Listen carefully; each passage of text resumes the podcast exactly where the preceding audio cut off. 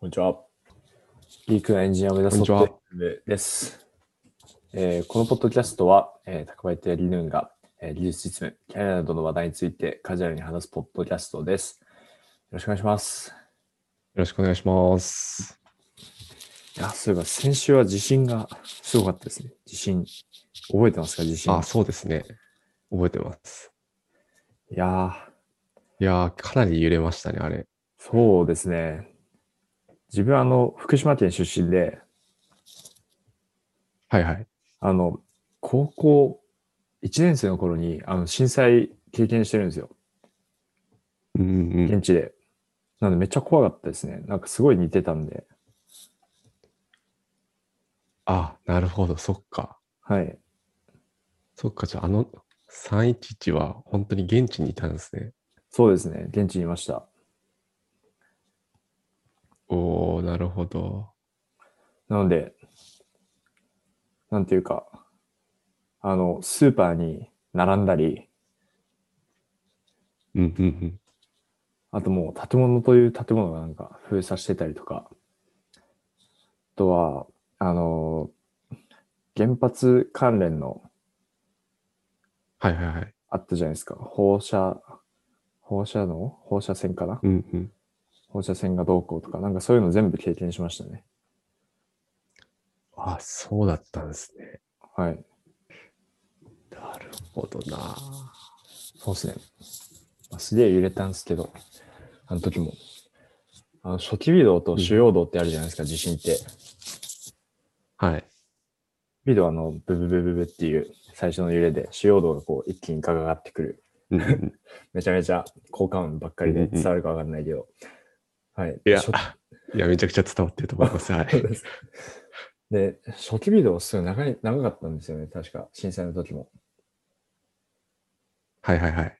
あ、確かに確かに。先週の地震もなんか初期微動すごい長かったじゃないですか。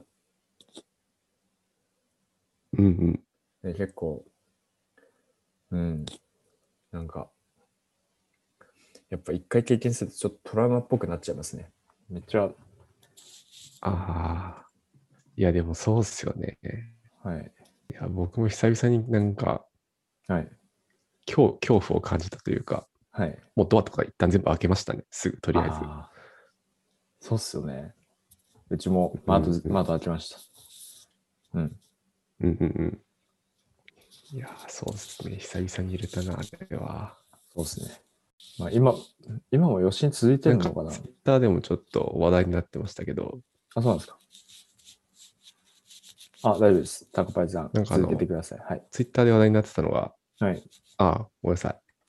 なんかツイッターで話題になってたのが、あの、地震起きた後にすぐ津波の心配はありませんっていう、うん、うん。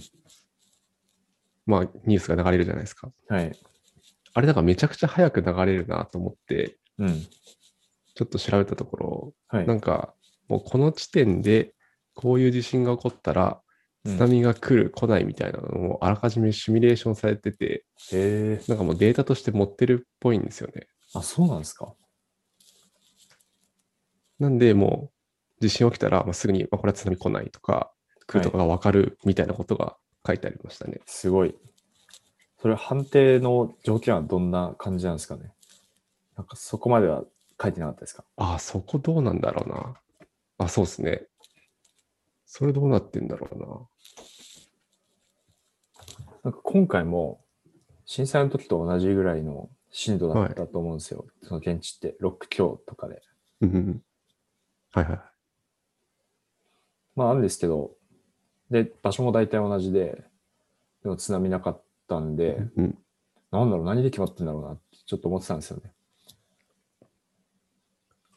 そうですよね。だって気象庁のホームページになんかその津波を予測する仕組みっていうページがあって、そこにいろいろ書いてあるんですけど、ええすごい。津波、地震による海底の地殻変動は、地下の断層が動い動いたとして理論的に計算できます。えなんかそこに5つぐらいポイントが書いてありますね。えお、なるほど。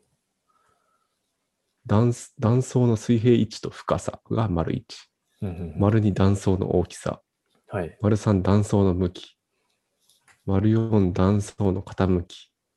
丸5、滑りの方向、大きさ。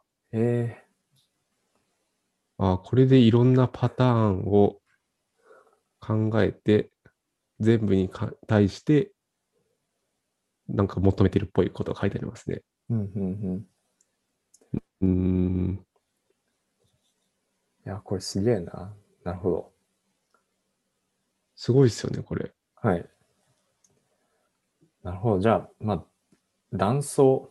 いや、ちょっと詳しいことわかんないけど。うん。な確かに僕も詳しいことはわかんないですけど。るほど。断層が 関係してるということか、みたいな。うん コナコナミそう感ですすねるコメントしかはいでだきない。からこれがすごいなって思いましはた。いうんなるほどですね。まあ確かに地震起こってから津波来るかどうかって、やっぱ早くないと意味ないですもんね。 うん、そうっすよね。はい。もう、一日経って津波来るか来ないか分かるみたいな感じだともう津波来ちゃいますよね。うんうん。いや、間違いないですね、本当に。うん。いだかやら、すごいありがたい仕組みがあるなって思って、はい。感心してました。はい。うんうん。この後、でかい地震来ないといいですね。本当に。そうですね、本当に。では今日のメインテーマに行きますか。はい。はい。じゃあ、今日はですね、えっ、と、最近見つけたグラディオ、グラジオかな、グラジオかグラディオっていう、はい。まあ、Python のライブラリについてちょっとご紹介できればと思ってます。よろしくお願いします。はい。はい。まあ、これ、グラディオって何かっていうと、うん前ちょっとポッドキャストでもなんかストリームリットっていうもののお話をちょっとしたと思うんですけど、はいまあ、簡単に言うと、自分が作った、まあ、機械学習のモデルを、うんえーまあ、気軽にウェブ上でこう試せるものになっていて、例えばそのモデルって自分でその動作を確認しようと思ったら、えー例えばフラスクとか、まあ、ファスト API とかで API 立てて、まあ、そこでちょっとモデル読み込んで、実際にデータの入力窓口を作って、そこでにデータを入れて、まあ、挙動を見るみたいなことをすると思うんですけど、はいまあ、このグラジオは、えーっと、まあ、その辺がいい感じに、まあ、本当にシュッとできるって感じですね。うんうん。なんで普通に例えば、えーランダムフォレストとかで、まあ、何でもいいですけど、モデルを作りますとうん。で、それを、えーとまあ、引数として、このグラジオの関数に渡すと、これ Jupyter 上でも、その、なんていうんですかね、GUI がこう見れるようになるんですけど、まあ、それと合わせて、あのはい24時間の共有リンクが勝手に発行されて、うんで、それクリックすると、もうそこでホスティングされてるみたいなうん感じになるんですよね。なるほど。なんで例えば今僕がこのグラジオを使って、例えば、えータイタニックのデータでなんかモデルをシュッと作りますと。はい。で、今ちょっと作ってみてるんですけど、はい。これをちょっと八木さんに共有しようかな。おちょっとリスナーの方には伝わりにくいかもしれないですけど、今ノートブック上でそのグラジオっていうのを使って、はい。えっと、ウェブのアプリを作りましたと。はい。で、リンクが発行されるんで、まあ、それを今、八木さんに共有したんですけはい。ど、まあ、そのリンクすると、うん。その、なんていうのブラウザで、左側に、そのモデルの入力に何を渡すかっていうのが、例えばチェックボックスとかスライダーとかで、まあ、選べて、はい。今は性別と、えっ、と、その人の年齢と、実際の、まあ、賃料かな、これは。うん。あ、違う、ん賃料だっけあ、これはうん。運賃かな。まあ、チケットのお金ですね。はい。運賃か。うん。っていうのをまあ入れる入力のフィーフィールドがありますと。はい。で、そこになんか、まあ、任意の値を入れてもらうと、右側にアウトプットとして、例えば女性で60歳で、うんまあ、400ポンド払ってる人は、生き残るか、えっ、と、まあ、亡くなっちゃうかみたいな、両方の確率が出てると思うんですけど、はい。まあ、そんな感じでシュッと見れるうん。ものが作れるっていうものですね。なるほど、なるほど。でもなんかできることは、そのストリームリットでも、まあ、できるとは思うんですけど、はい。一番のポイントは、やっぱりその共有リンクがパッと発行できるってところがポイントかなと思って、まあ、ストリームリットとかだと、多分何かしらの、何かしらでホスティングしないとうん。いけなかったような気がしてるんですけど、はい。これはそのまあ24時間限定になっちゃうんですけど、24時間限定のリンクであればもう本当にすぐ発行されるので、うん。まあ、かなりこの辺が楽になってるイメージはありますね。まあそうですね。確かに。シュッとぐりぐり GUI 上でモデルのアウトプット見たいみたいな時はいいですよね。うんこれ、そうん。の、そうですね。例えば Jupyter 上で操作してて、共有リンクを発行しないみたいなこともできるんですか、ああ、多分できるんじゃないのかな。そうですよね。仕事とかで使うときは、さすがに発行できないですよね。そうですね、そうですね。うん。まあ、その辺は多分できるようになってるはず。シェア。あ、シェアがあるな。シェアっていう引数があるって、これかな。あ、そうなんですか。それあ、そうですね。公開共有化のリンクを作成するかどうかっていうフラグがあるんで、をうんなるほど。これできそうですね。なるほど、なるほど。いいですね。大体埋め込めるものも、ストリームリットと同じなんですかね。データフレームとかもあるし。同じ。そうですね。テキストボックス、スライダー、チェックボックス、ラジオボタン。はあと画像とか動画とか音楽、まあオーディオファイルとかも多分入力で渡せて、えーあ、普通にグラフとかも描画できるんですね。あ、そうですね。なんかできそうな雰囲気を感じてます。これ使い方としては、モデルをいまず作るんですか、そうですね。モデルを作って、はい。まあ一般的、一般的じゃない。まあ、普通にその、えーまあトレイン、X トレイン Y、Y トレイン的な感じで、はい。学習させますと。うん例えばランダムフォレストに、えーフィットさせて、まあ、そのモデルを取っといて、はい。で、なんかその、予測する関数みたいなのを自分で1個作って、はい。例えば今回作ってるのは、うん。えープレディクトサーバイバルっていう関数を1個作って、まあ、それに年齢と、はい。えー性別と、はいまあ、運賃を引数で渡す関数を1個作ってるんですよね。なるほど。で、それを渡す関数を作って、まあ、その関数の中で、えーまあ、エンコーディングとか、はカいテゴ。リーのエンコーディングとかをして、最終的に、えー、とモデルにプレディクトさせて、その結果を返すみたいなものを1個作りますと、関数を。うんうんうんで、それを、えー、とこのグラジオの関数の引数として、はい。その関数を渡すと、いい感じに作ってくれるというこうん。とにななってますね。るほはい。で、なんかこれまだ試せてないんですけど、はい。どこに書いてあったっけな。公式のドキュメントによると、まあ、24時間の共有リンクは発行できるのはそうなんですが、はい GitHub と連携させると、まあ、いわゆるパーマリンク的なものも発行できるよっていうのが書いてあった気がしていて、はいなんで、永久的に使えるど。うん。リンクが発行できるはず。